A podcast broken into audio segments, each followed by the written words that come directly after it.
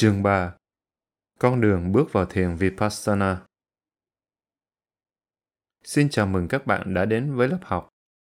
Tôi rất vui khi gặp các bạn. Như tôi đã từng nói, hình ảnh đẹp nhất là hình ảnh một thiền sinh đang ngồi thiền. Thật là đẹp.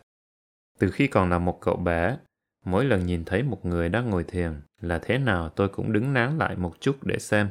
dáng ngồi thật tĩnh lặng, thân hình tĩnh lặng và cũng thật hài hòa và cao quý. Đối với tôi, dáng ngồi như vậy trông như một kim tự tháp, rất vững chãi, ổn định, không thể lay chuyển. Nó cũng thể hiện cả một chiều sâu nội tâm bên trong nữa, vững vàng và tĩnh lặng. Tư thế ngồi của thân cũng hỗ trợ cho tâm. Nó làm cho bạn hướng về sự ổn định, tĩnh lặng và an bình.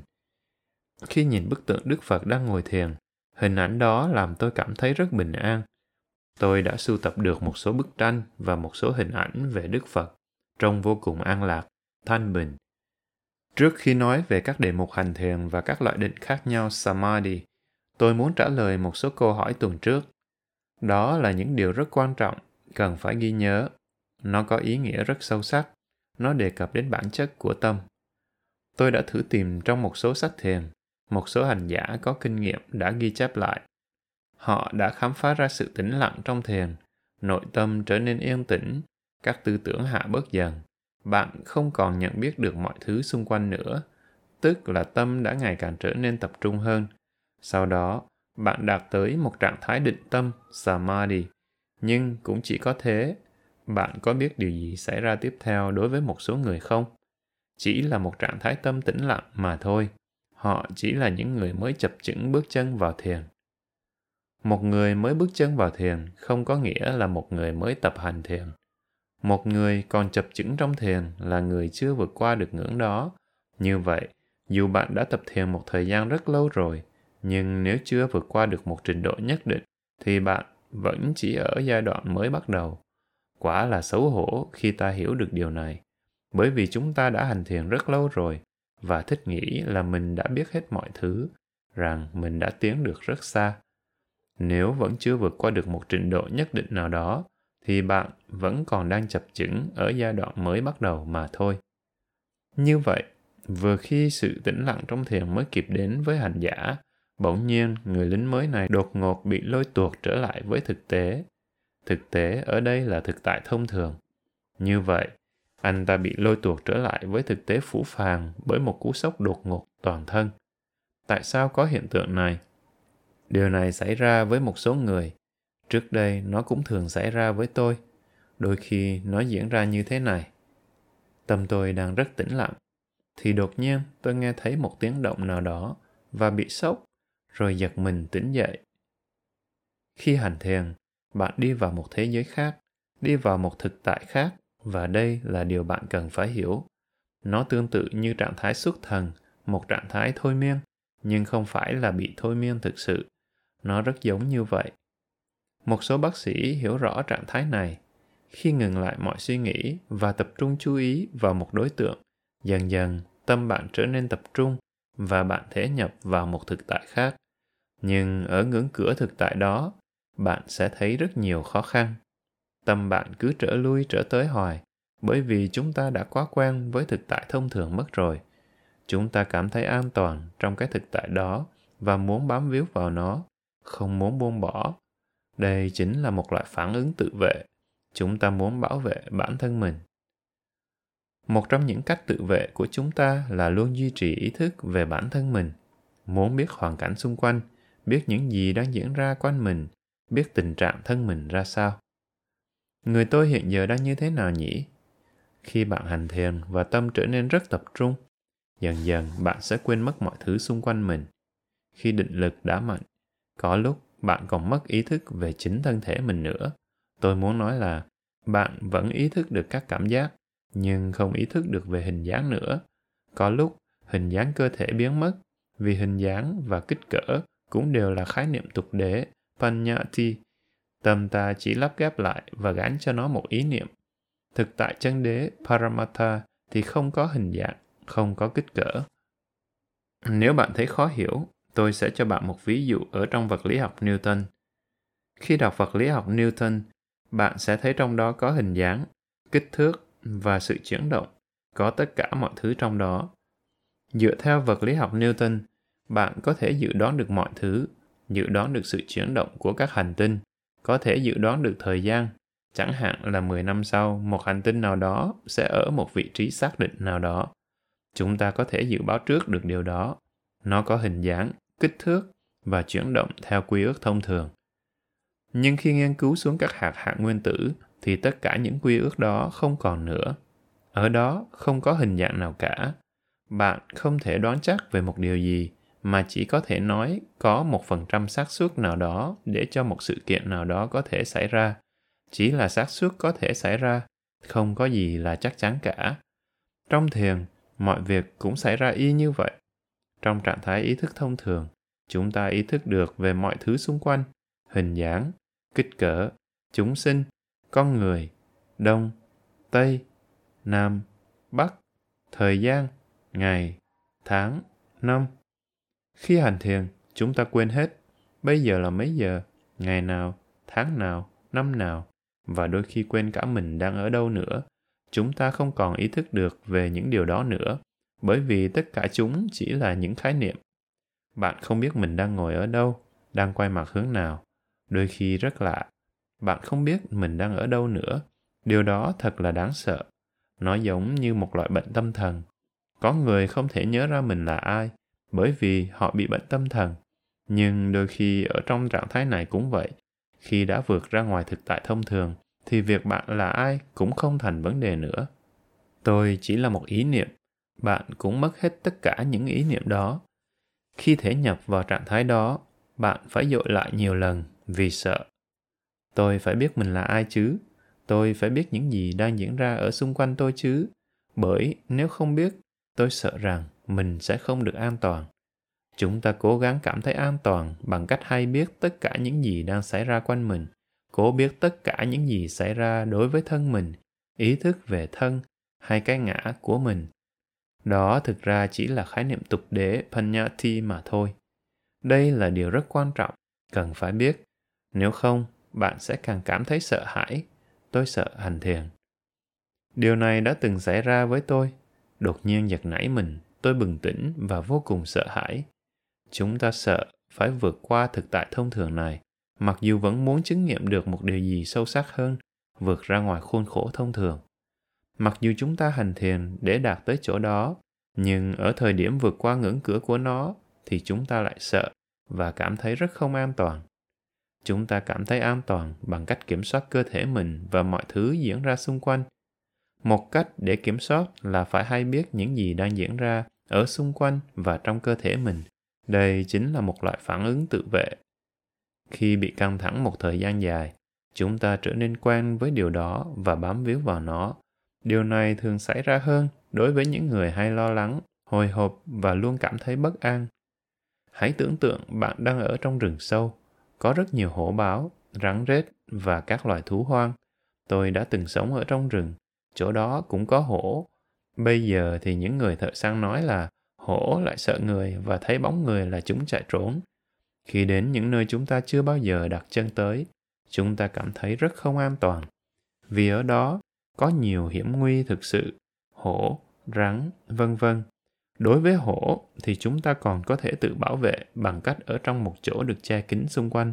Nhưng còn rắn thì rất khó, bởi vì chúng quá nhỏ, có thể luồn vào trong cốc, vì cốc làm bằng tre và có nhiều khe hở. Khi đang ngồi, chợt nghe thấy tiếng shh, shh.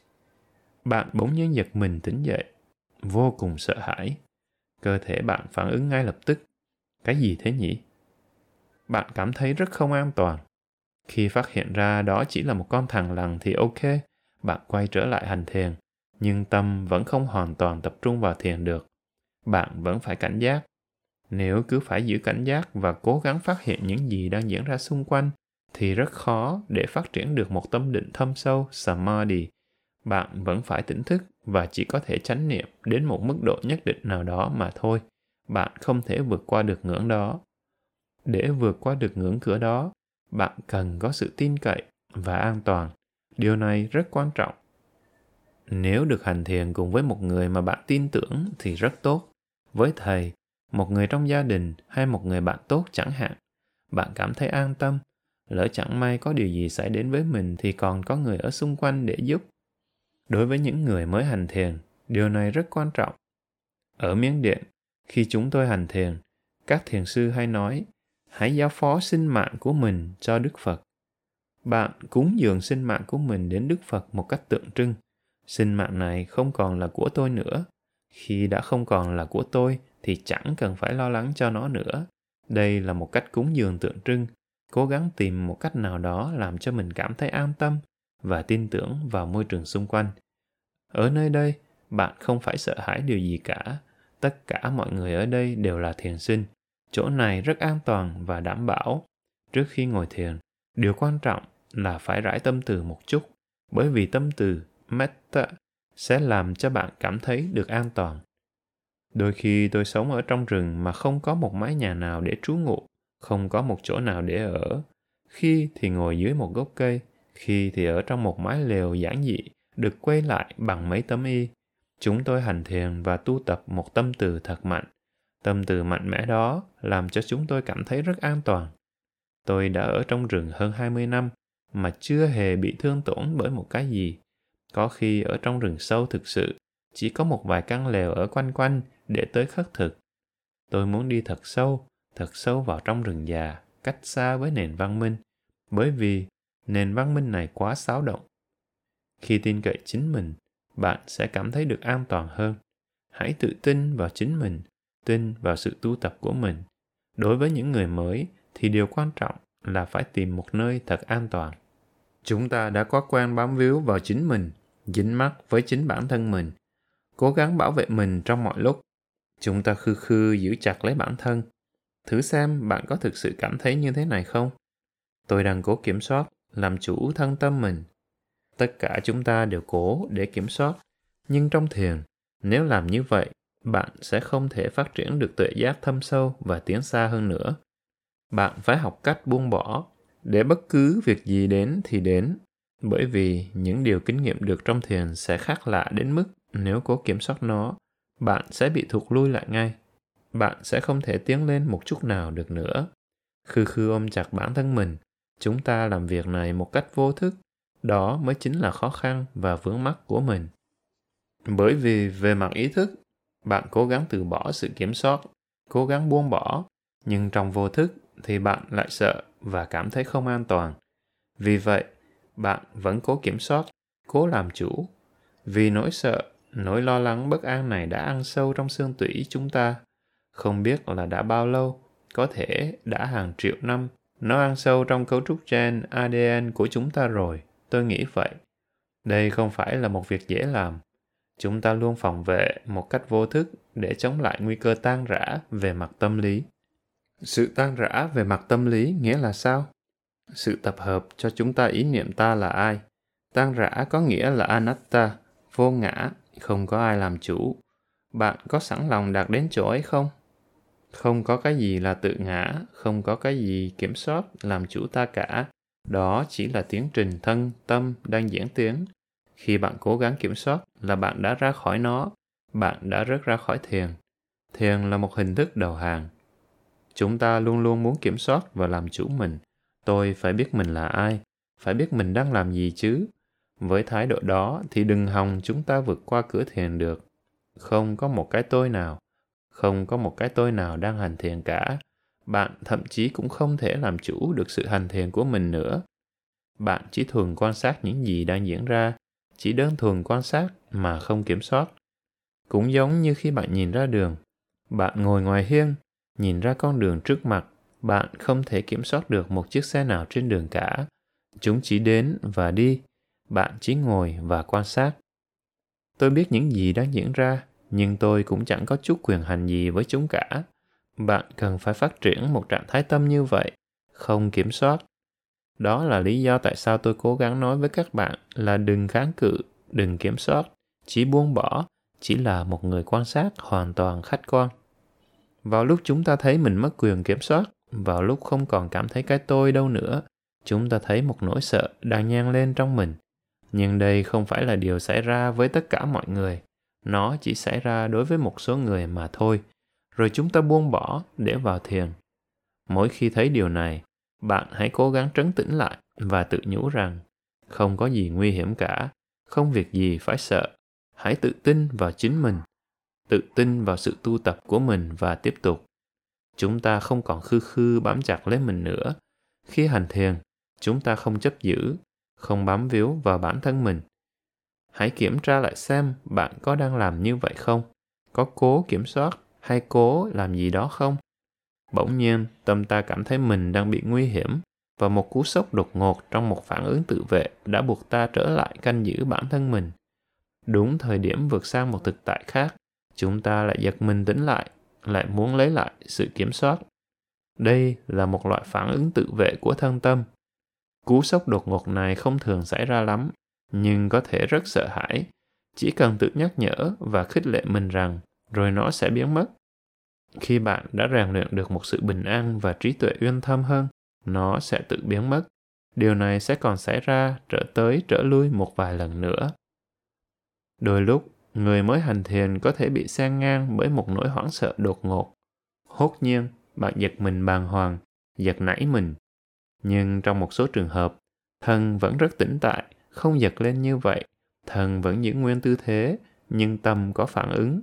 Có lúc, người mới hành thiền giật mình hoảng hốt bởi một cảm giác hoảng sợ đột ngột ngay khi sự tĩnh lặng trong tâm vừa mới kịp đến với mình. Thiền đột ngột bị ngắt quãng, dừng lại. Bạn giật mình tỉnh dậy. Đó là một số những phản ứng tự vệ vô thức. Những người thường xuyên bị căng thẳng và hay lo lắng, hồi hộp thường có cảm giác rằng nếu buông bỏ như vậy, có thể một điều gì thật khủng khiếp sẽ xảy đến với mình. Người đó cảm thấy rằng nếu buông bỏ tất cả, mình sẽ không biết điều gì sẽ xảy ra cả. Có thể một sự việc lạ lùng nào đó sẽ xảy đến và mình sẽ không thể kiểm soát được. Có lẽ mình nên quay lại với cách sống bình thường trước kia thì hơn. Trong số chúng ta có rất nhiều người như vậy đấy. Đó là lý do tại sao để phát triển lòng tự tin và dũng cảm chúng ta cần phải tu tập phải giữ gìn ngũ giới trong sạch. Điều đó sẽ làm bạn can đảm hơn. Giữ ngũ giới trong sạch bạn sẽ ít bị lo sợ điều đó là sự thật nếu bạn tự tin mình là người giới đức và nhân hậu, nó sẽ đem lại cho bạn rất nhiều nghị lực và can đảm. Bạn cũng nên tu tập tâm từ, metta.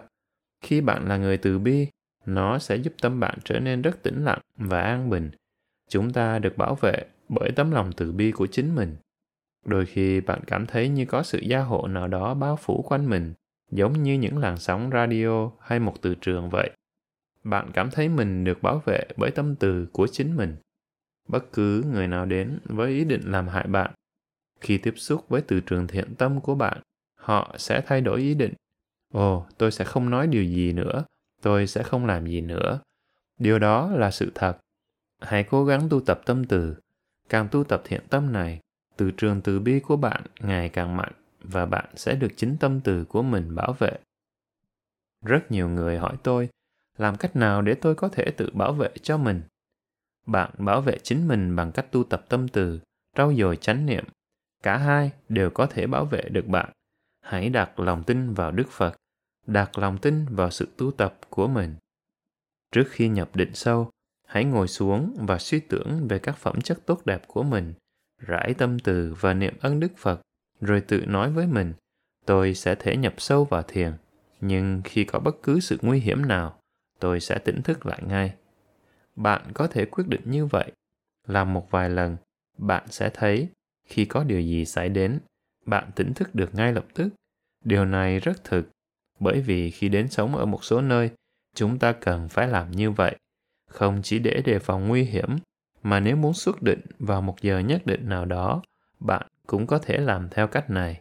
Bạn nhìn đồng hồ và thấy vừa đúng giờ mình đã quyết định trước chỉ chênh lệch khoảng 1 đến 2 phút.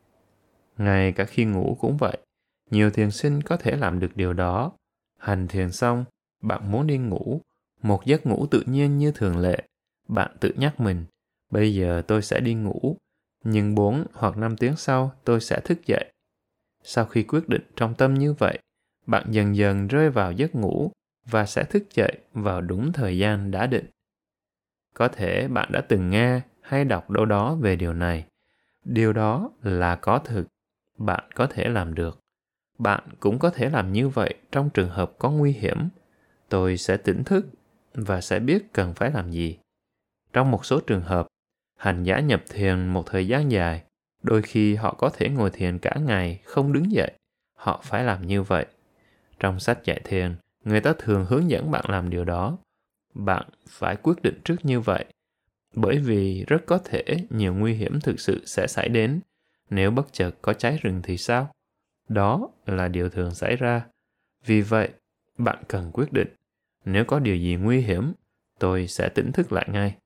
Đây là một câu hỏi rất hay mà có người hỏi từ tuần trước. Hãy đặt những câu hỏi như vậy và cho tôi thời gian chuẩn bị để cho bạn một câu trả lời rõ ràng. Tuần này tôi sẽ nói thêm một chút về Panyati và Paramata, sau đó sẽ giảng tiếp về ba loại định khác nhau. Paramata là cái bạn kinh nghiệm trực tiếp mà không suy nghĩ về nó. Paramata là đặc tính cố hữu của tiến trình thân tâm. Thực ra Paramata chính là các tính chất. Bạn không thể biết bất cứ điều gì nằm ngoài các tính chất. Hiện nay các nhà khoa học đang cố khám phá xem cái gì là thực tại tuyệt đối. Cho đến tận giờ phút này, họ vẫn chưa tìm ra được nó. Bởi vì càng đi sâu thì họ càng thấy việc đó là hảo huyền vật chất không có hình dạng, không có kích thước. Hạt vật chất nhỏ nhất, hạt photon chẳng hạn, ánh sáng cũng là các hạt photon, chỉ là những bó năng lượng, không có khối lượng. Bạn có thể hình dung ra được một vật gì mà lại không có khối lượng không? Chỉ thuần túy là năng lượng. Đó là ánh sáng. Còn cái gì ở đằng sau nó nữa thì không một ai có thể nói được. Điều duy nhất chúng ta có thể biết về nó là các tính chất của nó. Ngoài ra, không thể biết được gì hơn. Trong thiền cũng vậy, cái kinh nghiệm trực tiếp được là các tính chất. Chẳng hạn, khi sờ một vật gì đó, bạn cảm giác thế nào? Bạn cảm thấy nóng, đó là tính chất. Cảm thấy mềm, đó cũng là tính chất. Bạn cảm thấy có sự rung động, một chuyển động nào đó, đó cũng là tính chất. Nhưng chúng ta không thể sờ cái chân được. Cái chân là một cái gì đó được bạn ráp nối, tập hợp lại trong tâm. Bạn không thể nói về tính chất của cái chân được.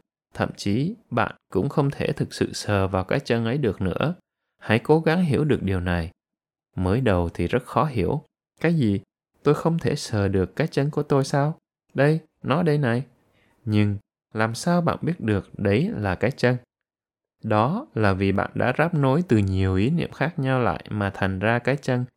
Nếu bạn sờ vào một vật gì đó, nhắm mắt lại, sờ vào cái gì đó, bạn có thể nói nó là cái gì không? Bạn có thể tả hình dáng của nó không? Không thể được. Bạn chỉ có thể tả hình dạng của nó khi xúc chạm vào nó mà thôi. Bạn thấy đó là một mặt phẳng, nhưng bạn không thể tả hình dạng của một quả bóng được. Làm thế nào để tả hình dạng một quả bóng? Bởi vì bạn đã nhìn thấy nó và ráp nối khâu kết các ý niệm lại với nhau hoặc bạn có thể sờ và nói rằng ồ tôi biết hình dạng nó là một quả cầu hình tròn, rỗng ở bên trong, dài chừng 1 cm.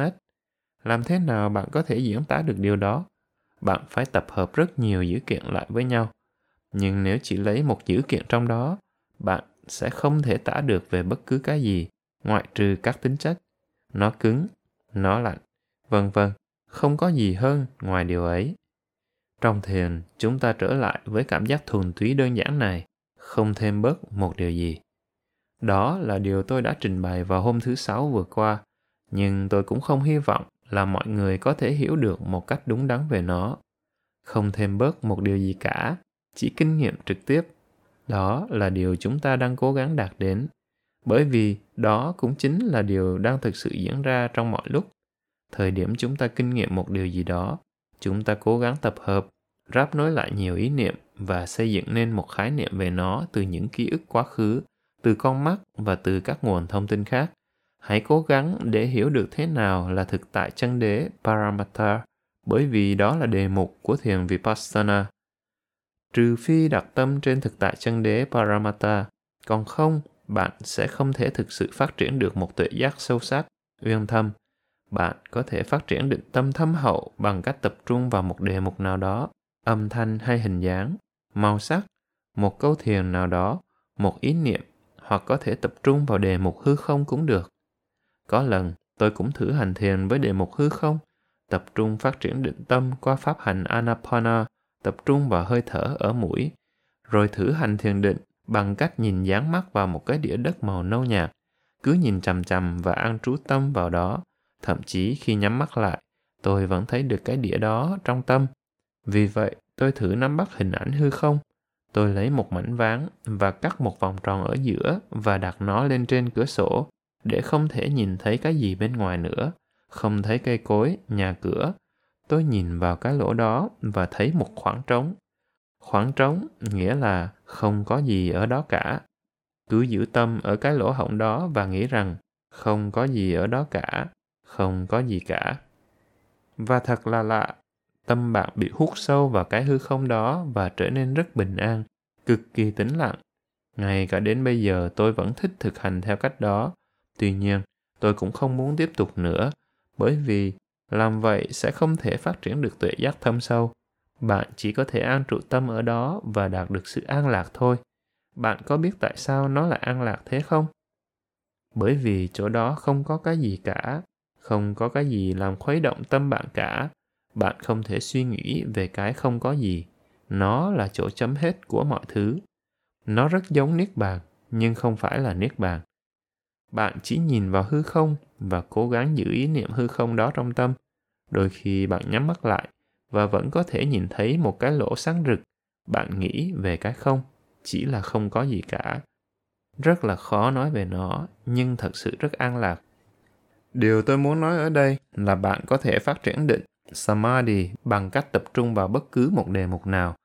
Có thể bạn chỉ cần ngồi và lẩm nhẩm tụng Coca-Cola, Coca-Cola. Suốt cả ngày, tâm bạn sẽ được an trụ. Bất cứ câu nào, bất cứ âm thanh, hình dạng, hình ảnh hoặc một ý niệm nào. Một khi đã an trụ tâm vào đó, bạn sẽ phát triển được định Samadhi. Ý nghĩa của định Samadhi là an trụ tâm vào một khái niệm, một cảm giác không biến đổi nào đó, hay thậm chí vào một ý niệm. Khi muốn phát triển tuệ giác sâu sắc về thực tại, bạn phải tiếp xúc với thực tại đó. Thực ra, chúng ta vẫn luôn tiếp xúc với nó, luôn luôn tiếp xúc. Xong, chúng ta lại quy đổi cái thực tại ấy ra thành khái niệm. Chúng ta luôn làm việc đó trong mọi lúc. Chúng ta thấy cái gì? Thực ra, chúng ta nhìn thấy thực tại, nhưng ngay lập tức lại hoán đổi nó ra thành khái niệm. Chúng ta chỉ nhìn thấy mỗi màu sắc, xanh, đỏ, tím, vàng. Nhưng từ kinh nghiệm quá khứ, chúng ta biết đây là một con người và đây là một người mình quen. Nếu quên ký ức của mình, bạn sẽ không biết đó là ai. Nếu nhìn một vật mà bạn chưa từng thấy bao giờ, bạn sẽ xây dựng nên một khái niệm nào đây? Chẳng hạn, mọi người mang đến đây rất nhiều loại hoa quả, bánh trái.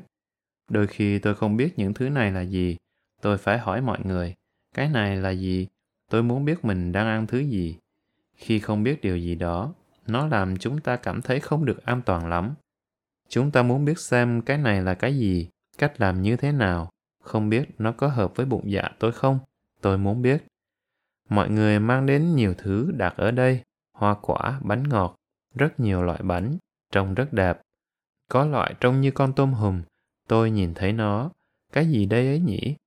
Có lúc họ mang thịt lợn lại, nhưng nếu họ không nói thì tôi cũng chẳng biết nó là cái gì. Tôi có thể đoán được mùi vị của nó không? Không có cách nào biết được.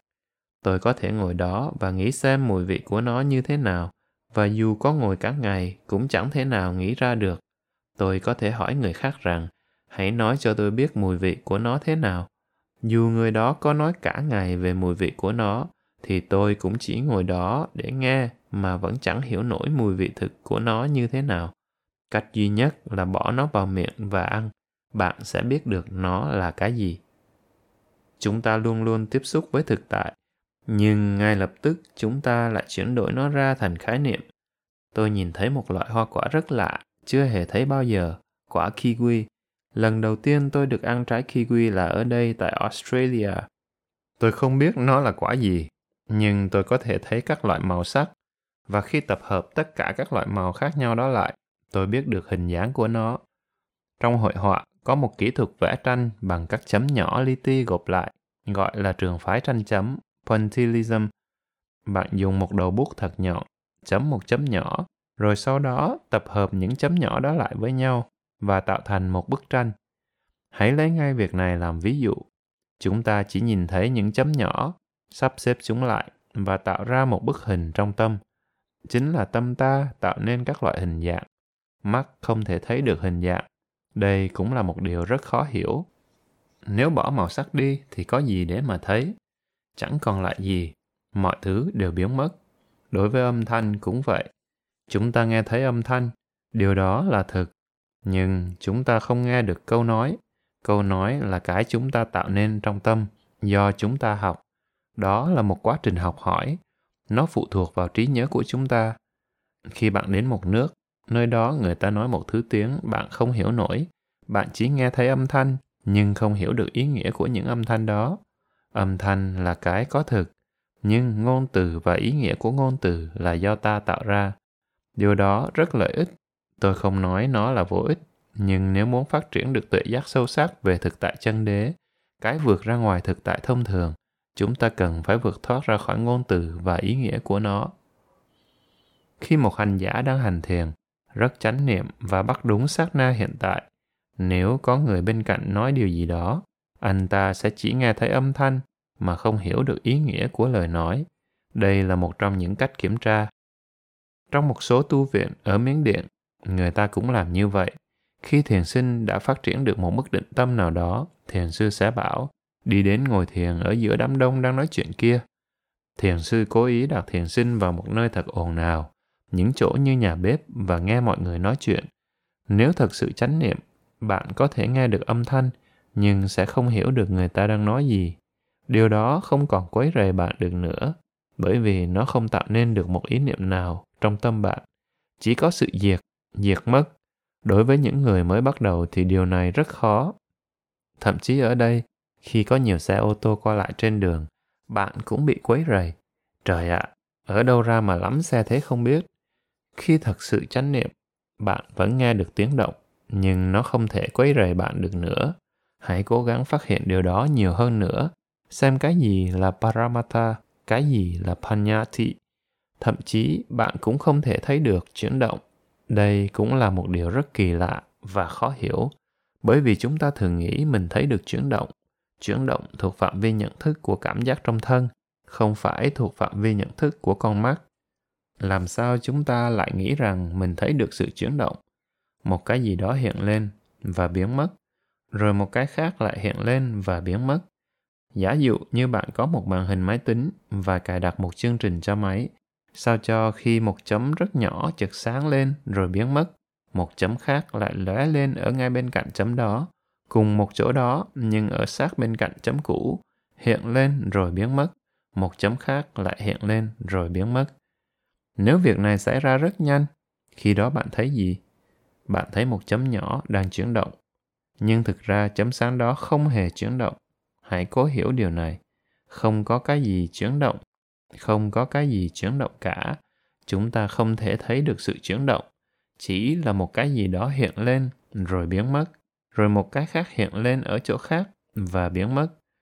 Bây giờ hãy lấy một ví dụ khác. Thắp một ngọn nến bạn có thể di chuyển ngọn lửa từ nơi này đến nơi khác được không? Chỉ nghĩ về ngọn lửa thôi, đừng nghĩ về cây nến. Đặt sự chú ý vào ngọn lửa. Ngọn lửa là một cái gì đó đang cháy và luôn diệt mất. Bạn không thể di chuyển ngọn lửa của cây nến từ nơi này đến nơi khác. Khi bạn mang nó đến đây, thì ngọn lửa cũ đã biến mất từ lâu rồi, nhưng vẫn có cái gì đó giữ được tính liên tục, vẫn tiếp tục cháy cố gắng tiếp cận gần hơn nữa với ý niệm vô thường này. Đó là lý do vì sao Đức Phật nói Nichang Navara Sankhara Tất cả các pháp hữu vi đều luôn luôn đổi mới, không có cái gì là cũ cả. Cũ nghĩa là một cái y hệt như vậy. Không có gì là cái y hệt như vậy cả. Có thể bạn đã từng đọc triết học. Tôi không nhớ rõ ai đã nói điều đó, nhưng có một người nói rằng bạn không thể tắm hai lần trên cùng một dòng sông. Nhưng tôi thì tôi nói rằng, bạn thậm chí không thể tắm một lần trên cùng một dòng sông được. Đâu là dòng sông? Thế nào là con người? Khi chụp một tấm hình về dòng sông, bạn sẽ có được ý niệm về nó. Khi cho con người là một cái gì đó trường tồn thì bạn mới nói, Người này lội xuống con sông ấy. Anh ta lên bờ và không thể quay lại cùng một dòng sông đó nữa, vì nước sông luôn trôi chảy. Ngay cả ý niệm về dòng sông cũng là một thứ được ráp nối, tập hợp lại trong tâm. Ý niệm về con người cũng là thứ được bạn ráp nối, tập hợp lại và nó cũng luôn luôn biến đổi. Lấy một ví dụ khác cho bạn hiểu rõ hơn. Hãy lấy một cái túi vải, bên trong đổ đầy cát mịn, buộc nó bằng một sợi dây và treo lên cao, khoét một lỗ dưới đáy. Điều gì sẽ xảy ra? Cát sẽ rơi xuống và bạn nhìn thấy gì? Bạn sẽ thấy một dòng cát thẳng. Cái dòng cát đó có thực không? Có phải thực sự có một dòng cát thẳng không? Không, nó chỉ trông giống một dòng thẳng. Khi đẩy túi cát lắc qua lắc lại, thì bạn sẽ nhìn thấy gì? Bạn sẽ thấy một dòng chảy uốn qua uốn lại. Dòng chảy uốn lượng đó có thật không? Không, nó không có thật. Đó chỉ là những hạt cát rất mịn, rơi xuống ở các điểm khác nhau, chỉ là một ảo ảnh về một dòng chảy uốn lượn qua lại, nhưng không có dòng chảy nào cả, chỉ có những hạt cát nhỏ li ti đang rơi, rơi. Nếu quên cái túi vải đựng cát đi và chỉ chăm chú nhìn vào dòng chảy, thì bạn sẽ có một ý niệm rõ hơn. Thực ra không có dòng chảy nào cả. Thân thể chúng ta cũng y như vậy, luôn luôn sinh và diệt. Hình dáng không thuộc về phạm vi nhận thức của con mắt. Nó là một thứ do tâm ráp nối lại mà thành. Mùi cũng vậy. Bạn có thể ngửi một mùi và nói đây là hoa hồng. Nhưng mùi thì không phải là hoa hồng. Hoa hồng là một ý niệm chúng ta tạo ra ở trong tâm. Mùi thì có thật, nhưng tên của nó là điều bạn học được ở đâu đó. Bạn gắn cái mùi này với hình dáng màu sắc của hoa hồng, một bông hồng trong thực tại thông thường. Nếu không tập hợp các sự kiện lại, làm sao bạn hiểu được các cảm giác thuần túy? Đôi khi, sư phụ hỏi tôi, đường có ngọt không? Khi học thiền, sư phụ thường hỏi đi hỏi lại tôi như vậy nhiều lần. Tôi nghĩ đúng là một câu hỏi chỉ để mà hỏi. Có chứ, đường thì phải ngọt chứ ạ. À? Sư phụ hỏi, thật không? Tôi nghĩ bụng, sư phụ muốn ám chỉ cái gì vậy nhỉ? Không hiểu sư phụ hỏi cái gì, tại sao lại hỏi mình đường có ngọt không? Sư phụ hỏi tiếp, danh từ đường là có thật hay chỉ là một khái niệm? Tôi trả lời, tên gọi chỉ là tên gọi, là khái niệm. Khi ấy, sư phụ mới nói, cái tên gọi thì không ngọt.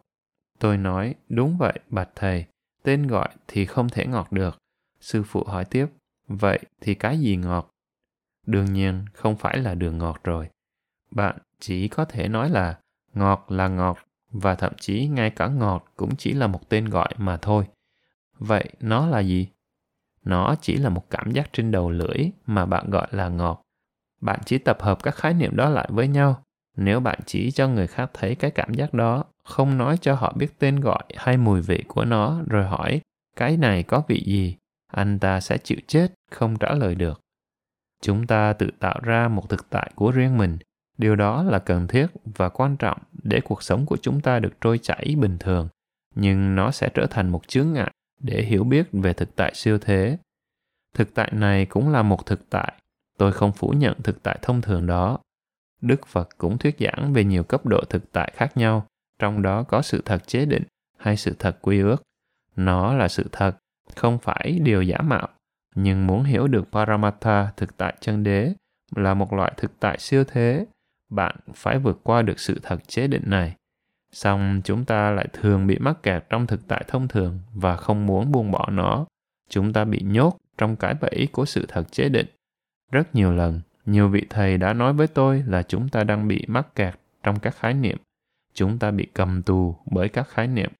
Lần đầu tiên nghe sư phụ nói điều đó, tôi không hiểu được ý nghĩa. Tôi không hiểu được nghĩa của nó là gì. Chúng ta bị mắc bẫy. Chúng ta bị cầm tù trong khái niệm nhưng tôi cũng cố để hiểu, sư phụ muốn ám chỉ cái gì nhỉ? Làm sao chúng ta lại bị cầm tù trong các khái niệm? Phải đến vài tháng sau, tôi mới bắt đầu hiểu ra được. Quả vậy, chúng ta bị cầm tù trong các khái niệm. Chính khái niệm là thứ gây hạnh phúc hay đau khổ cho bạn. Nếu bạn thực sự tiếp cận được với paramatha, không gì có thể làm bạn hạnh phúc hay đau khổ được nữa. Tôi đã phát hiện ra một điều, tất cả các loại lý tưởng tất cả các loại chủ nghĩa, chủ nghĩa cộng sản, chủ nghĩa dân chủ và cả chủ nghĩa Phật giáo nữa. Tất cả thực ra chỉ là một ngục tù. bất cứ chủ nghĩa nào. Bởi vì chúng ta bị dính mắc vào các ý tưởng, chúng ta bị cầm tù, chúng ta mất tự do. Bạn thậm chí còn có thể sống tốt đẹp hơn ngay trong chính thực tại thông thường này, bởi vì bạn không bị nó cầm tù nữa. Bạn luôn hay biết được những gì đang diễn ra. Bạn có thể sống tốt đẹp, thích nghi được với mọi hoàn cảnh, mọi nơi chốn. Mọi sự sẽ dễ dàng hơn nhiều nếu bạn thấu hiểu được thực tại kia. Chúng ta quá coi trọng cái thực tại chế định này đến nỗi bị nó làm tổn thương. Chúng ta không thể buông bỏ được nó vì nó làm chúng ta bị tổn thương. Hãy cố gắng hiểu lý do tại sao chúng ta phải hành thiền. Chúng ta hành thiền để hướng đến mục đích gì? Chúng ta đang cố hiểu về loại thực tại nào đây? Đây chỉ là một bước chuyển từ thực tại quy ước sang loại thực tại khác. Làm thế nào để diễn đạt điều đó được nhỉ? Thực tại đích thực. Tôi không muốn dùng từ thực tại tuyệt đối, bởi vì tôi đã thảo luận với Đại Đức Nhana Visuddhi về từ tuyệt đối này và chúng tôi cảm thấy rất rối.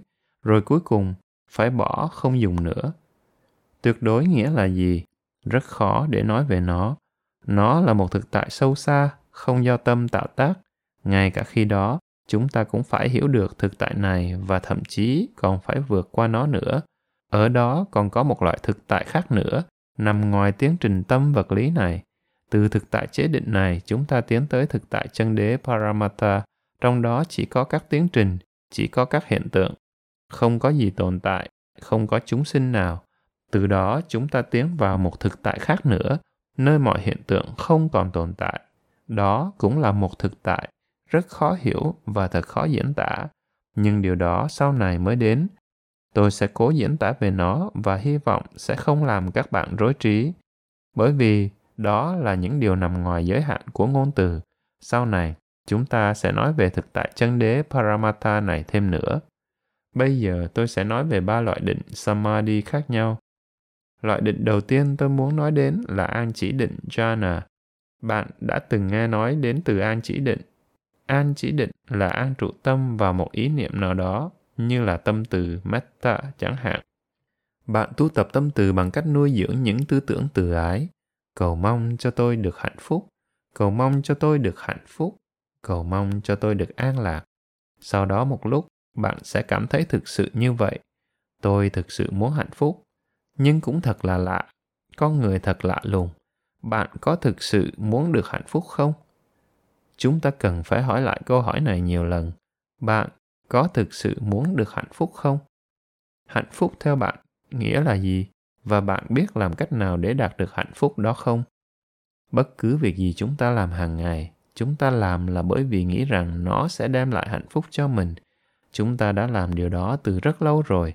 Đến bây giờ, bạn đã tìm thấy hạnh phúc đó chưa? Chúng ta có thể tu tập để đạt được hạnh phúc đó tôi muốn được hạnh phúc, và bạn cũng có thể chia sẻ ước muốn đó với những người khác. Cũng giống như tôi, anh ấy cũng muốn được hạnh phúc, chị ấy cũng mong có hạnh phúc. Bạn đặt mình ngang bằng với người khác không phân biệt. Cũng như tôi muốn được hạnh phúc, anh ấy cũng muốn hạnh phúc, chị ấy cũng muốn được hạnh phúc. Không có gì khác nhau cả. Tôi có thể cũng cầu mong như vậy cho người khác, không hơn, không kém được không? Bạn không thể nói là tôi mong cho người khác được hạnh phúc hơn tôi. Không đó không phải là tâm từ thực sự. Chúng ta phải đi cùng với nhau. Như vậy, sau một thời gian, bạn sẽ thực sự cảm thấy rằng, ồ, tôi thực sự muốn người đó cũng được hạnh phúc. Mới đầu thì khó có thể có loại tâm từ đó đối với những người xa lạ, hoàn toàn không quen biết. Vì vậy, trước hết hãy nghĩ đến cha mẹ mình, thầy tổ, bạn bè, anh em hay người bạn đời của mình. Đến đây lại có một khó khăn nữa, bởi vì tôi đã từng dạy thiền tâm từ cho một số người và có người nói Tôi không muốn nghĩ đến bản thân mình nữa. Tôi nói, hãy rải tâm từ đến cho chính mình, mong cho mình được hạnh phúc. Người đó nói, tôi muốn quên phức bản thân tôi đi, tôi ghét chính bản thân mình. Bởi vì trước kia, cô ấy đã làm nhiều việc rất kinh khủng. Cô ấy là một người hung hăng và xấu tính xấu nết. Cô ấy còn không thể tử tế với chính bản thân mình được nữa. Tôi hỏi cô ấy, cô có thể rải tâm từ cho bố mẹ mình được không? Cô ấy đáp, Tôi thù ghét ông bố tôi. Ông ta là kẻ rượu chè, nghiện ngập. Ông ấy đã rời bỏ gia đình rồi chết. Vì vậy, chúng tôi phải sống rất nghèo khổ. Khi còn nhỏ, tôi cực khổ lắm. Ông ta không hề quan tâm đến chúng tôi, không hề yêu thương chúng tôi. Tôi hỏi, thế còn mẹ bạn thì sao? Ôi dào, bà ấy hả? Sau khi bố tôi bỏ đi thì bà ta cũng cuốn gói chạy theo thằng nhân tình của mình luôn. Thế rồi điều gì đã xảy ra với cô sau đó? Tôi và em trai tôi đã phải cố vật lộn mà sống lay lắc qua ngày, đoạn tháng. Họ hoàng mẹ tôi cũng tạc qua và thí cho chút tiền ăn. Tôi nói, thế còn thầy giáo thì sao? Cô ấy nói, tôi không thể nghĩ gì về mấy ông thầy ấy cả. Tôi không thể nghĩ ra họ đã làm được điều gì tốt đẹp cho tôi cả.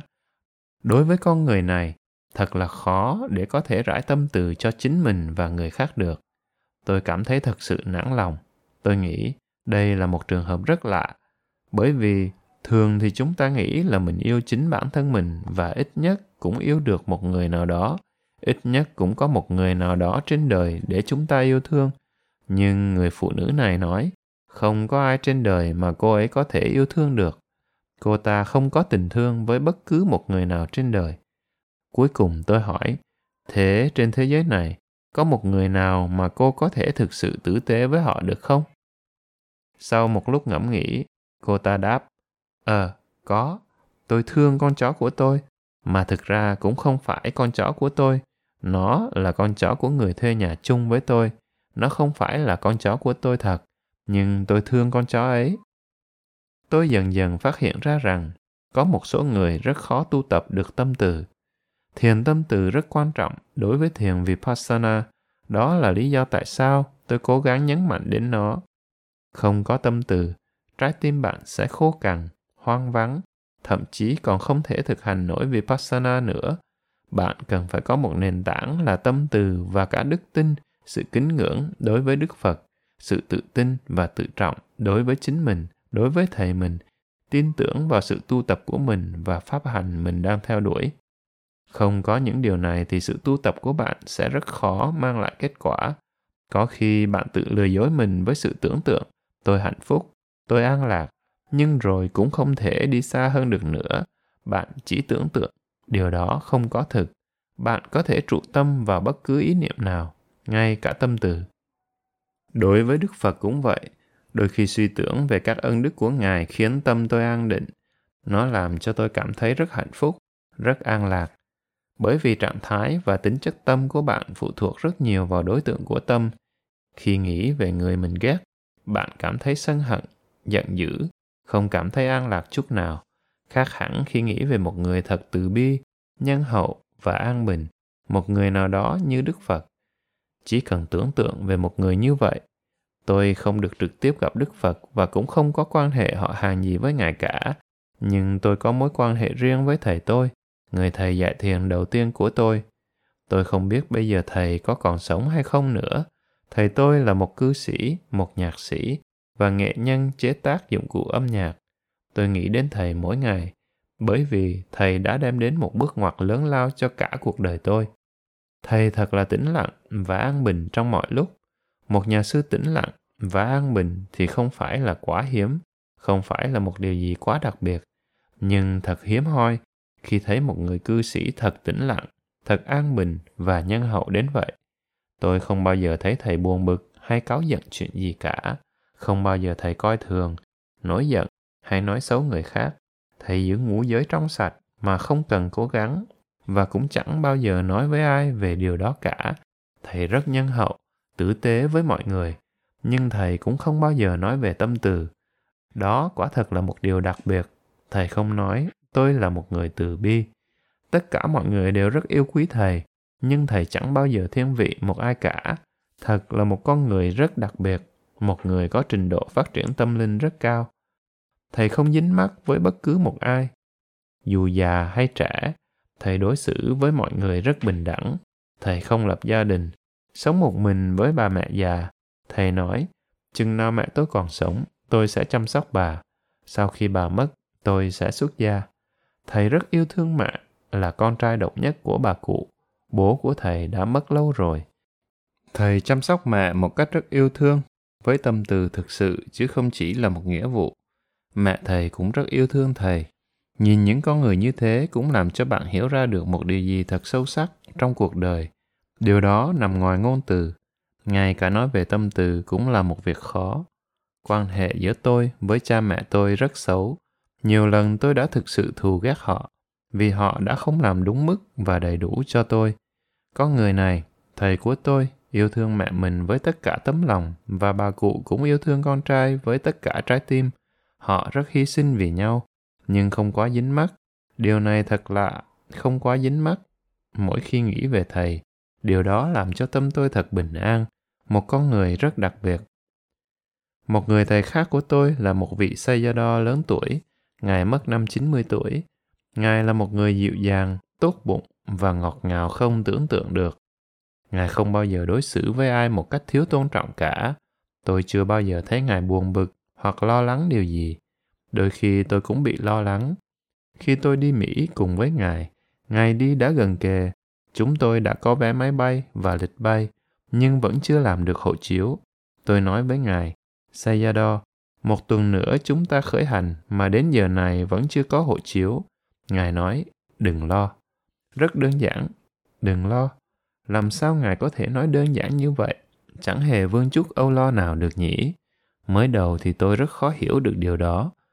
Tất cả mọi người đều rất yêu quý Ngài. Ngài không nói được một chữ tiếng Anh. Rất nhiều người phương Tây khi nhìn thấy Ngài, họ cảm thấy kinh ngạc. Nhìn ông già kia kìa, rất dịu dàng, rất nhẹ nhàng. Ngay cả giọng nói của Ngài cũng không hề có một chút căng thẳng nào. Một giọng nói thật ngọt ngào và êm dịu, thật tĩnh lặng, nhưng có rất nhiều nội lực và sức mạnh, không hề yếu ớt. Sự dịu dàng và mềm mại của Ngài đi cùng với sức mạnh và sự tự tin. Bạn không thể học được những điều như thế ở trong sách vở. Bạn phải ở cùng con người đó thì mới có thể cảm nhận được điều đó. Sư phụ tôi là như vậy đó. Và tôi rồi cũng có thể sẽ giống như Ngài. Những điều này sẽ mang lại cho bạn rất nhiều nghị lực và hy vọng điều cực kỳ quan trọng là bạn phải học thiền từ một người thầy mặc dù bạn có thể học những lời hướng dẫn hành thiền cơ bản từ bất cứ cuốn sách nào, những hướng dẫn cơ bản này cũng không khó lắm nhưng để thực sự tu tập được những phẩm chất cao thượng, bạn cần phải sống cùng một người thầy. Người thầy đó thể hiện những đức tính sống động, một tấm gương sống về lòng từ bi, sự biết đủ, sự tĩnh lặng, bình an và giải thoát. Người thầy đó là một người thật tự do, giải thoát. Bạn cần phải sống với một vị thầy như thế trong một thời gian dài. Tôi sống với sư phụ khoảng 5 năm. Càng sống lâu bên cạnh một người thầy như vậy bạn sẽ càng học hỏi được nhiều. Điều đó là thực tế. Thầy không hề đóng kịch. Bất cứ người nào cũng có thể đóng kịch được. Khi xem phim, bạn có thể thấy một nhân vật trong vai một người thật trầm tĩnh và phát triển cao về tâm linh, nhưng đó chỉ là đóng phim. Chỉ khi bạn đã sống cùng người đó trong nhiều năm, khi đó bạn mới thật sự nhận chân được điều đó. Khi niệm tưởng đến đức phật, bạn hãy tìm hiểu về ngài nhiều hơn nữa, về sự thanh tịnh giải thoát, về trí tuệ, lòng từ bi, xả kỹ vị tha của ngài. Thường xuyên niệm tưởng sâu sắc đến các ân đức phật, dần dần, bạn sẽ cảm nhận được chúng. Bởi vì tâm thức chúng ta phụ thuộc vào đối tượng, bạn giữ gìn một biểu tượng cho mình. Đức phật là một biểu tượng, một ý niệm cho chúng ta niệm tưởng, suy tư đến. Chúng ta suy tư đến hình ảnh đó, hình ảnh đức phật, sự thanh tịnh, giải thoát, sự tĩnh lặng, trí tuệ và lòng từ bi của ngài. Càng suy nghĩ nhiều đến các ân đức của đức phật, tâm bạn càng thấm nhuần với những phẩm chất đó, và bạn cũng cảm nhận được những phẩm chất đó ở trong chính mình. Bởi vì, càng suy tư về tâm từ bi của đức phật, bạn sẽ càng cảm nhận được nó. Những phẩm chất đó đã trở thành của bạn. Bạn cũng khát khao đạt được chúng. Tôi muốn được như vậy. Bạn đặt ra một mục tiêu cho mình. Đây là lý tưởng của tôi dù không bao giờ đạt tới lý tưởng cao thượng như đức phật, song ít nhất tôi cũng sẽ đạt tới một mức độ nhất định nào đó. Những người đã giác ngộ, ngay cả đệ tử của đức phật, đều là những người đi theo bước chân ngài. Ngài là bậc đạo sư và chúng ta là đệ tử. Ngài là bậc đã giác ngộ và bạn cũng sẽ giác ngộ. Khi đắc đạo, bạn cũng sẽ được giác ngộ như ngài có ý tưởng rõ ràng về điều mình muốn làm và mục đích của mình, điều đó là rất quan trọng. Còn cứ mơ mơ, hồ hồ, ồ, cũng được, tôi cũng muốn hành thiền, tôi cũng muốn hạnh phúc. Bạn sẽ không có một ý tưởng rõ ràng và sẽ không có đủ nghị lực. Càng xác định rõ ràng mục đích và lý tưởng của mình, bạn sẽ càng có thêm nhiều nghị lực, sẽ càng đầu tư thêm thời gian và công sức vào việc mình làm. Hãy xác định rõ việc bạn muốn làm tôi chỉ đưa ra những ý tưởng chung chung như vậy để bạn phát triển thêm. Trước khi bạn hành thiền, hãy dành vài phút để suy tưởng về sự thanh tịnh, sự tĩnh lặng, bình an, giải thoát, trí tuệ và lòng từ bi của đức phật. Bạn sẽ an trụ tâm vào đó và sẽ cảm thấy thật tĩnh lặng và bình an. Sau đó, nếu hành thiền với một đề mục của thiền vipassana, tâm bạn sẽ an trú trong đề mục được lâu hơn bởi vì quán niệm về đức phật sẽ tạo điều kiện cho bạn buông bỏ những băn khoăn, lo nghĩ của thế gian. Bạn sẽ không còn cho những việc đó là quan trọng nữa. Về chiếc xe ô tô của tôi, công việc của tôi, về chuyện này, chuyện kia, những việc đó có thể đợi được. Có lúc, khi đang hành thiền, bạn lại bắt đầu nghĩ, tôi phải trả tiền cho cái hóa đơn đó. Tôi cần phải gọi điện. Chuyện này rất quan trọng. Đúng vào lúc bạn bắt đầu ngồi thiền là một cái gì đó quan trọng lại nảy ra trong đầu phá rối và làm bạn bị sao lãng. Vì vậy, tôi mới nói với các bạn là phải chuẩn bị cho tâm mình. Sự chuẩn bị này rất quan trọng. Đừng nghĩ rằng việc đó làm bạn mất thời gian, bởi vì càng chuẩn bị tốt thì hành thiền sẽ càng dễ dàng hơn. Bạn hãy buông bỏ tất cả. Cái hóa đơn đó không quan trọng, cuộc điện thoại đó cũng không quan trọng. Việc ấy có thể đợi hai tiếng nữa cũng được, hoặc bất cứ chuyện gì cũng vậy bạn sẽ tìm được cách giải quyết tốt nhất cho những vấn đề ấy. Nhưng bây giờ là lúc phải gác tất cả mọi việc sang một bên. Hãy buông xả tất cả mọi thứ như vậy. Nghĩ về một người nào đó như đức phật, một người thật sự tự do và giải thoát, điều đó sẽ làm cho bạn dễ xả bỏ hơn. Đối với tôi, thì hình ảnh đó là sư phụ của tôi. Khi nghĩ đến sư phụ, tôi có thể buông bỏ được mọi thứ. Tôi cảm nhận được sự giải thoát của người, sự buông bỏ không dính mắc sự tri túc biết đủ và ít ham muốn của người. Hãy chuẩn bị tâm mình như vậy. Khi bạn đã thực sự an trú tâm vào đề mục, dù là một cái đĩa màu trắng hay nâu hay thậm chí chỉ là một lỗ hổng hoặc thiền tâm từ hoặc niệm tưởng ân đức phật, khi tâm bạn đã thực sự thể nhập và an trú trong đó, không còn bị chi phối, sao lãng nữa, thì đó được gọi là an chỉ định jhana. Jhana có hai nghĩa một là an trụ và nghĩa thứ hai là thiêu đốt. Nó thiêu đốt phiền não, ít nhất cũng là tạm thời. Nếu bạn thực sự an trú tâm và quên hết mọi việc bên ngoài, tâm bạn thể nhập vào đề mục và an trú trong đó, nó không hề lay động. Đôi khi bạn còn không thể hướng tâm mình đến một đề mục khác được nữa, nó quay trở lại đề mục cũ và an trú tại đó. Một mức định rất mạnh, nhưng để đạt được mức định như vậy là tương đối khó. Tuy nhiên bạn có thể đạt được cận định khá dễ dàng. Cận có nghĩa là gần. Bạn chưa nhập được vào an chỉ định, nhưng đã đến rất gần. Khi đến đây, bạn chưa vào được trong phòng, nhưng đã đến ngoài cửa. Cận định cũng như vậy, rất gần với an chỉ định. Có nghĩa là tâm bạn có thể an trú liên tục trong đề mục vài phút, rồi sao lãng một chút, rồi quay lại. Chỉ sao lãng chút xíu thôi, rồi quay lại. Cứ tiếp tục như vậy đạt được mức định ấy là đủ để thực hành thiền vipassana. Để thực hành thiền vipassana, không nhất thiết phải đạt tới tận an chỉ định, song tâm bạn vẫn cần phải có một mức độ ổn định và yên tĩnh nhất định. Thậm chí, ngay cả khi không có được mức định đó, bạn vẫn có thể thực hành thiền với một đề mục vipassana. Ví dụ, ta chú tâm vào hơi thở, một hơi, hai hơi. Bạn có thể an trụ tâm như vậy một thời gian dài khi mới tập hành thiền, tôi thường cố thở thật sâu, rất không tự nhiên. Tôi biết thế là không tự nhiên, nhưng nó cũng có ích. Bởi vì khi thở sâu, tôi dễ an trú tâm vào hơi thở hơn. Bạn không thể chạy đi đâu được, bởi vì nó chiếm toàn bộ tâm trí bạn. Bạn an trụ trong hơi thở, nhưng cũng không thể làm như vậy lâu, bởi vì sau một lúc, bạn sẽ mệt và người rất nóng. Khi mới hành thiền thì tôi chỉ ngồi tập thở sâu như vậy 10 phút lúc đầu thì rất mệt nhưng sau một lúc thì không thấy mệt nữa. Thậm chí bạn còn không cảm thấy mình đang thở mạnh nữa. Rất tĩnh lặng chỉ có cơ thể đang làm công việc hít thở. Tâm an trú cùng hơi thở. Bạn không còn nghĩ đến điều gì nữa không thể nghĩ được nữa. Sau khi đã phát triển được một định tâm nhất định bạn quay trở lại với hơi thở bình thường. Bởi vì nếu cứ giữ hơi thở thô, giả tạo này, bạn sẽ chánh niệm trên các cảm giác thô rõ và định tâm của bạn cũng thô. Vì định tâm cũng phụ thuộc vào đề mục.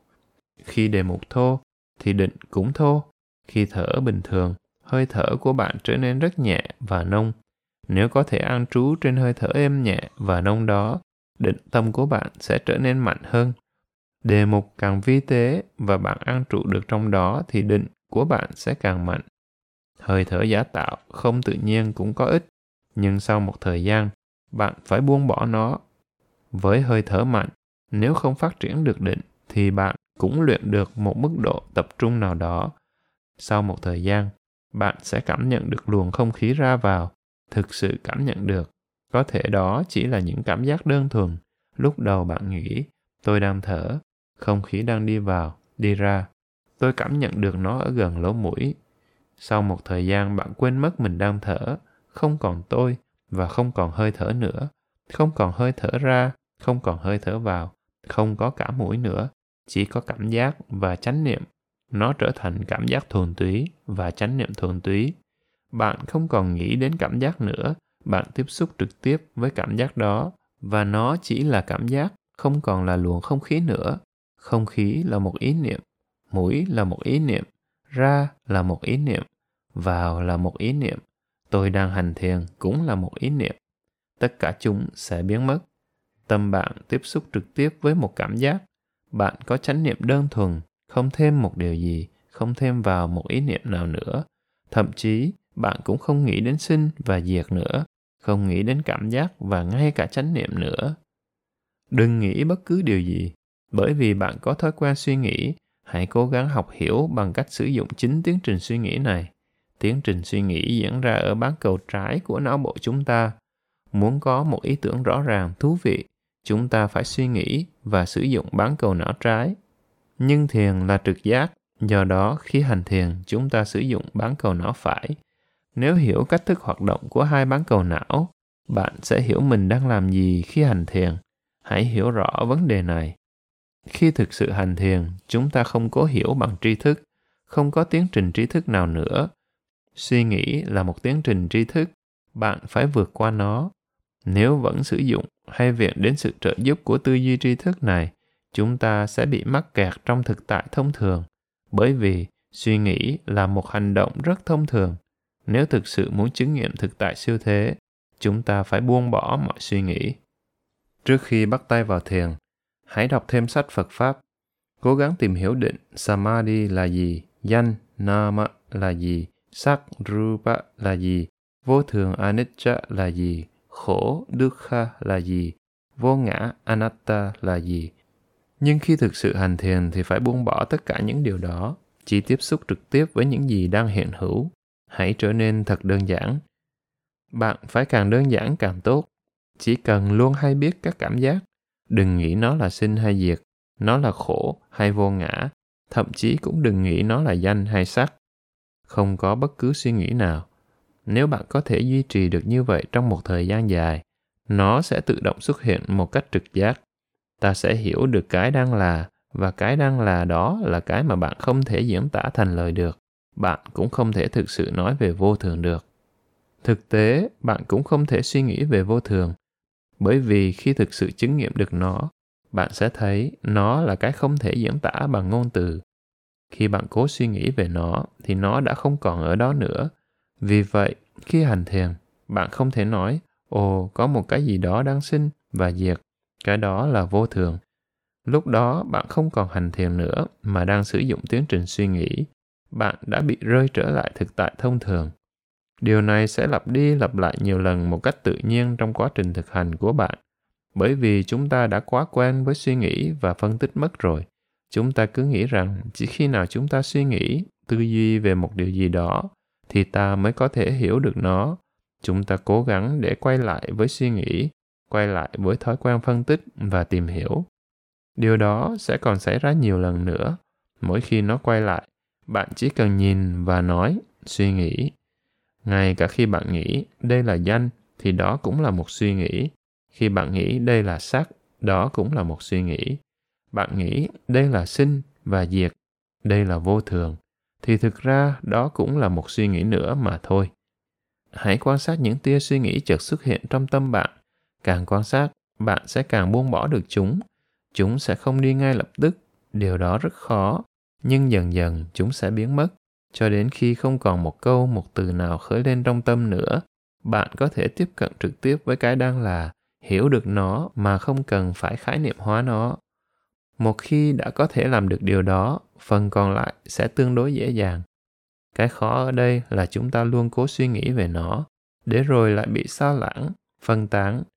Nếu chúng ta luôn nắm bắt được các cảm giác, nắm bắt được tâm hay biết, thì những thứ còn lại sẽ đến tương đối dễ dàng.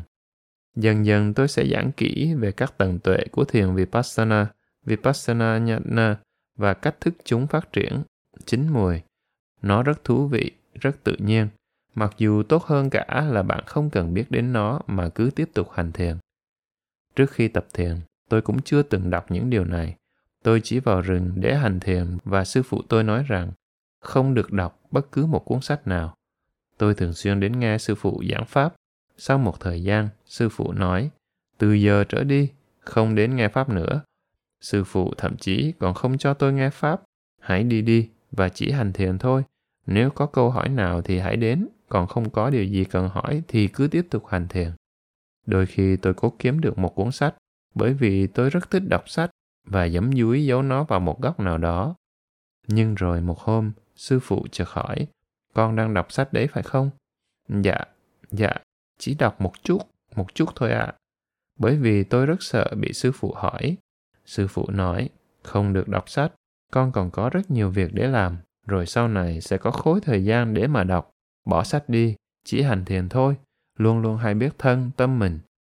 Sau khi hành thiền được ba năm, tôi mới bắt đầu đọc kinh điển phật pháp, và tôi phát hiện ra rằng nó thực sự đúng, những điều trong kinh điển nói. Tôi đã chứng nghiệm được tất cả những điều đó, và bây giờ tôi tìm thấy nó trong kinh điển. Tôi đã có thêm đức tin trong giáo pháp. Điều đó là sự thực.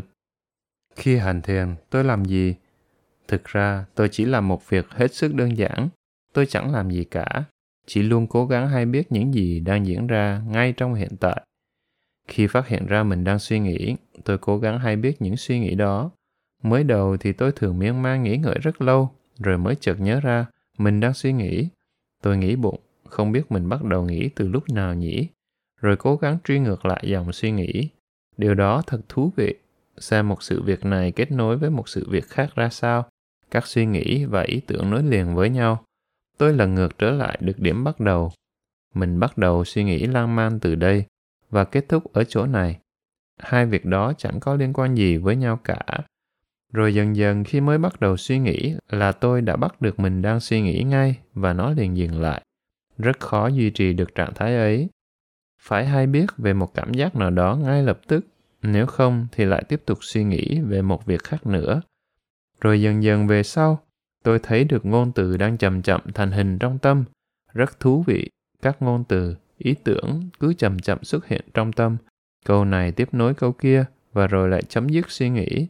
Sau đó, tôi phát hiện ra rằng, mỗi khi nghĩ đến một câu, lại có một cảm xúc xuất hiện đi kèm với nó.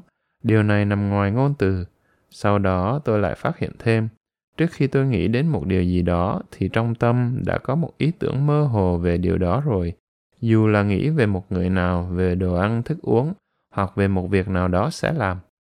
Trước khi thành hình nên một câu chữ trong tâm, tôi đã có một cảm nhận mơ hồ rằng nó là gì rồi. Có một cái gì đó đang đến, rất vi tế.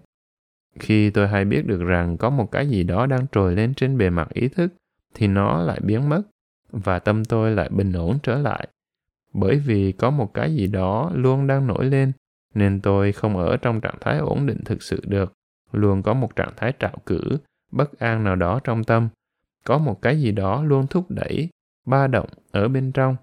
Khi hay biết được cảm giác này, hay biết cảm xúc, hay một ý định làm cái gì đó, ngay cả uống một cốc nước thôi chẳng hạn, tôi có thể nhìn thấy tác ý muốn làm đó và rồi nó biến mất. Đôi khi, tôi còn thấy được cả hình ảnh một cốc nước ở trong tâm nữa. Khi muốn uống nước, tôi nhìn thấy hình ảnh một bình nước, cái cốc, cảm nhận được cảm giác khác và tôi chánh niệm hay biết điều đó. Khi đó, nó biến mất và tâm tôi bình ổn trở lại. Suốt ngày, lúc nào cũng có một cái gì đó cuồn cuộn bên trong, như một bình nước đang sôi. Bạn càng hay biết thì nó càng ổn định trở lại, và rồi tôi chấm dứt mọi suy nghĩ, không làm gì nữa cả. Chánh niệm luôn có ở đó. Bạn không cần phải cố gắng chánh niệm về một cái gì, nó luôn luôn hiện hữu. Như một tấm gương lớn tất cả mọi thứ đi qua phía trước sẽ được phản chiếu trên mặt gương. Tấm gương không phải cố nắm bắt bất cứ đối tượng nào cả. Đối tượng trôi ngang qua, cảm giác xảy ra và tâm tự động chánh niệm, hay biết nó, rồi nó lại biến mất. Chánh niệm luôn có ở đó. Bạn không phải làm gì cả. Đến giai đoạn này, thiền không còn là một công việc bạn đang phải tiến hành nữa.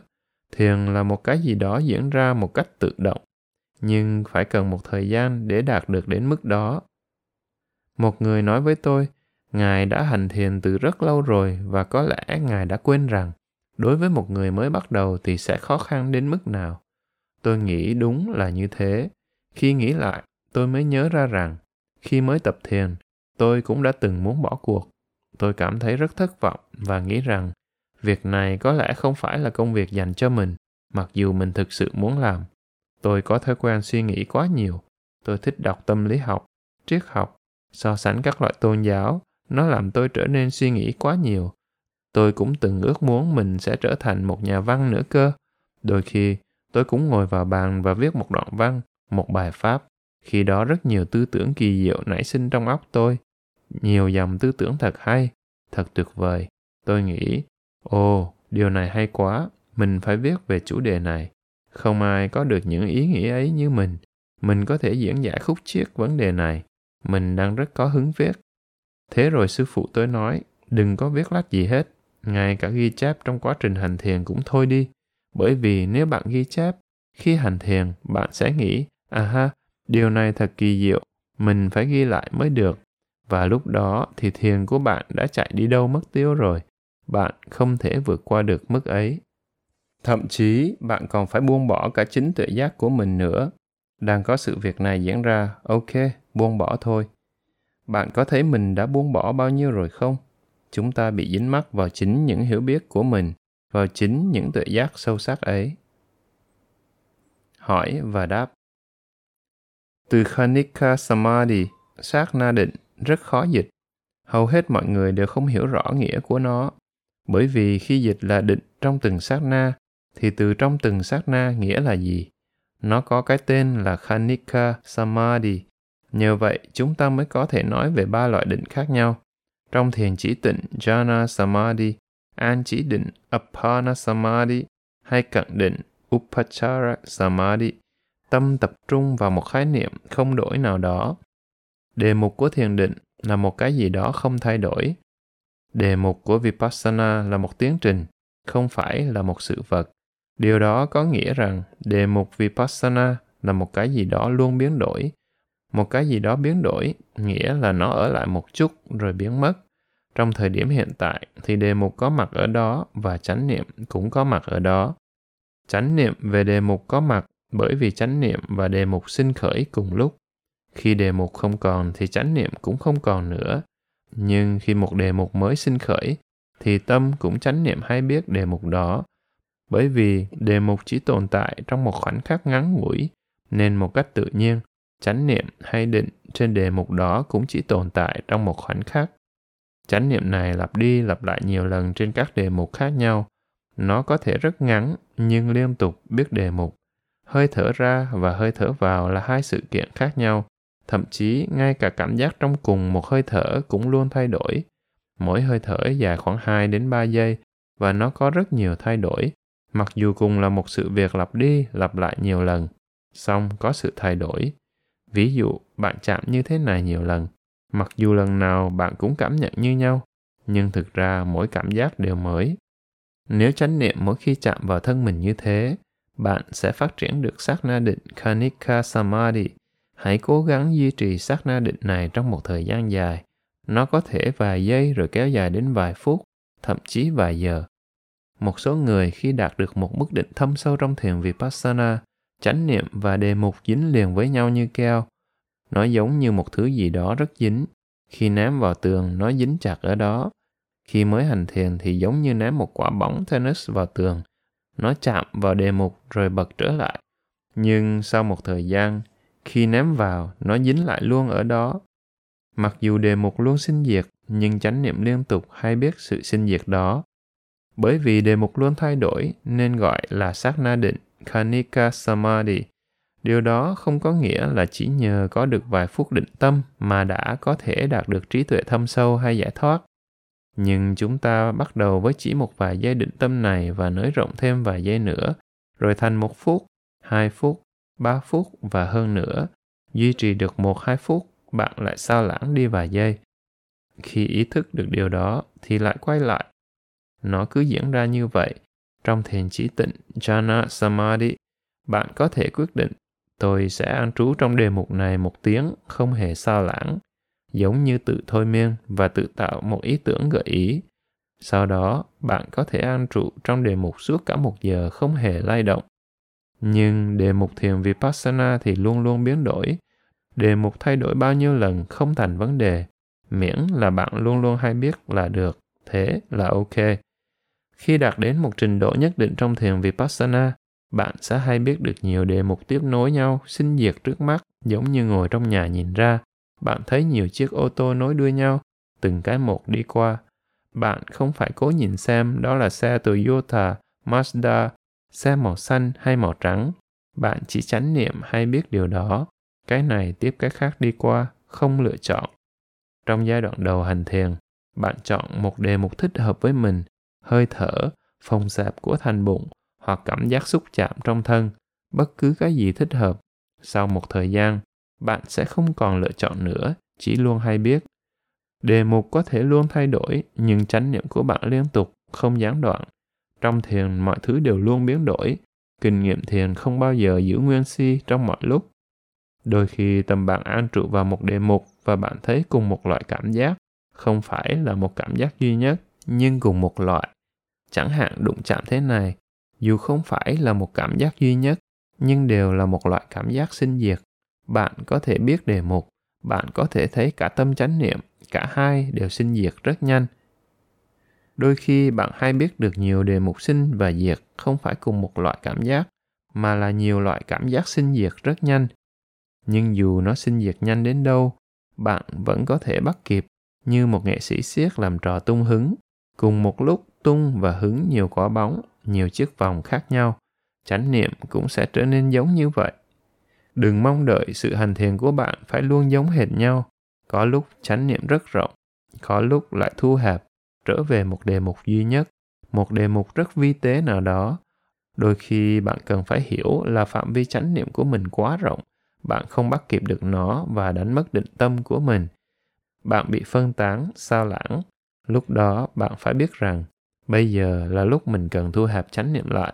Khi thu hẹp dần phạm vi chánh niệm về một đề mục duy nhất, càng chú tâm đề mục ngày càng trở nên vi tế hơn. Và đến một lúc nào đó nó dường như biến mất. Bạn không còn hay biết nó nữa. Điều này thỉnh thoảng sẽ xảy ra. Định tâm quá mạnh đề mục không còn hiện rõ nữa. Trong trường hợp đó bạn cần phải chọn thêm một đề mục khác. Chánh niệm trên hai đề mục một lúc sẽ giúp bạn tỉnh thức hơn. Lúc khác tâm bạn lại bị thâu liễm an trụ vào một đề mục duy nhất như thiền chỉ samatha bạn không còn thể sinh diệt nữa. Tâm an trụ và dính lại đó. Trong định của thiền Vipassana, chỉ có tâm an trú, tĩnh lặng và an lạc thì không đủ. Chúng ta cần phải thấy được các đặc tướng của đối tượng. Đề mục thiền có hai đặc tướng. Một là đặc tướng tự nhiên và hai là đặc tướng phổ quát. Đặc tính tự nhiên chẳng hạn như cứng, mềm, nóng, lạnh. Cái nóng và cái lạnh không giống tính chất nóng và tính chất lạnh chúng khác nhau. Nhưng có cái chung là đều sinh diệt đó là điểm chung. Đặc tính tự nhiên cố hữu này là đặc tính chung. Dù là bất cứ cái gì mọi thứ đều sinh diệt. Chúng có cùng một đặc tính chung về phương diện đó. Hết chương 3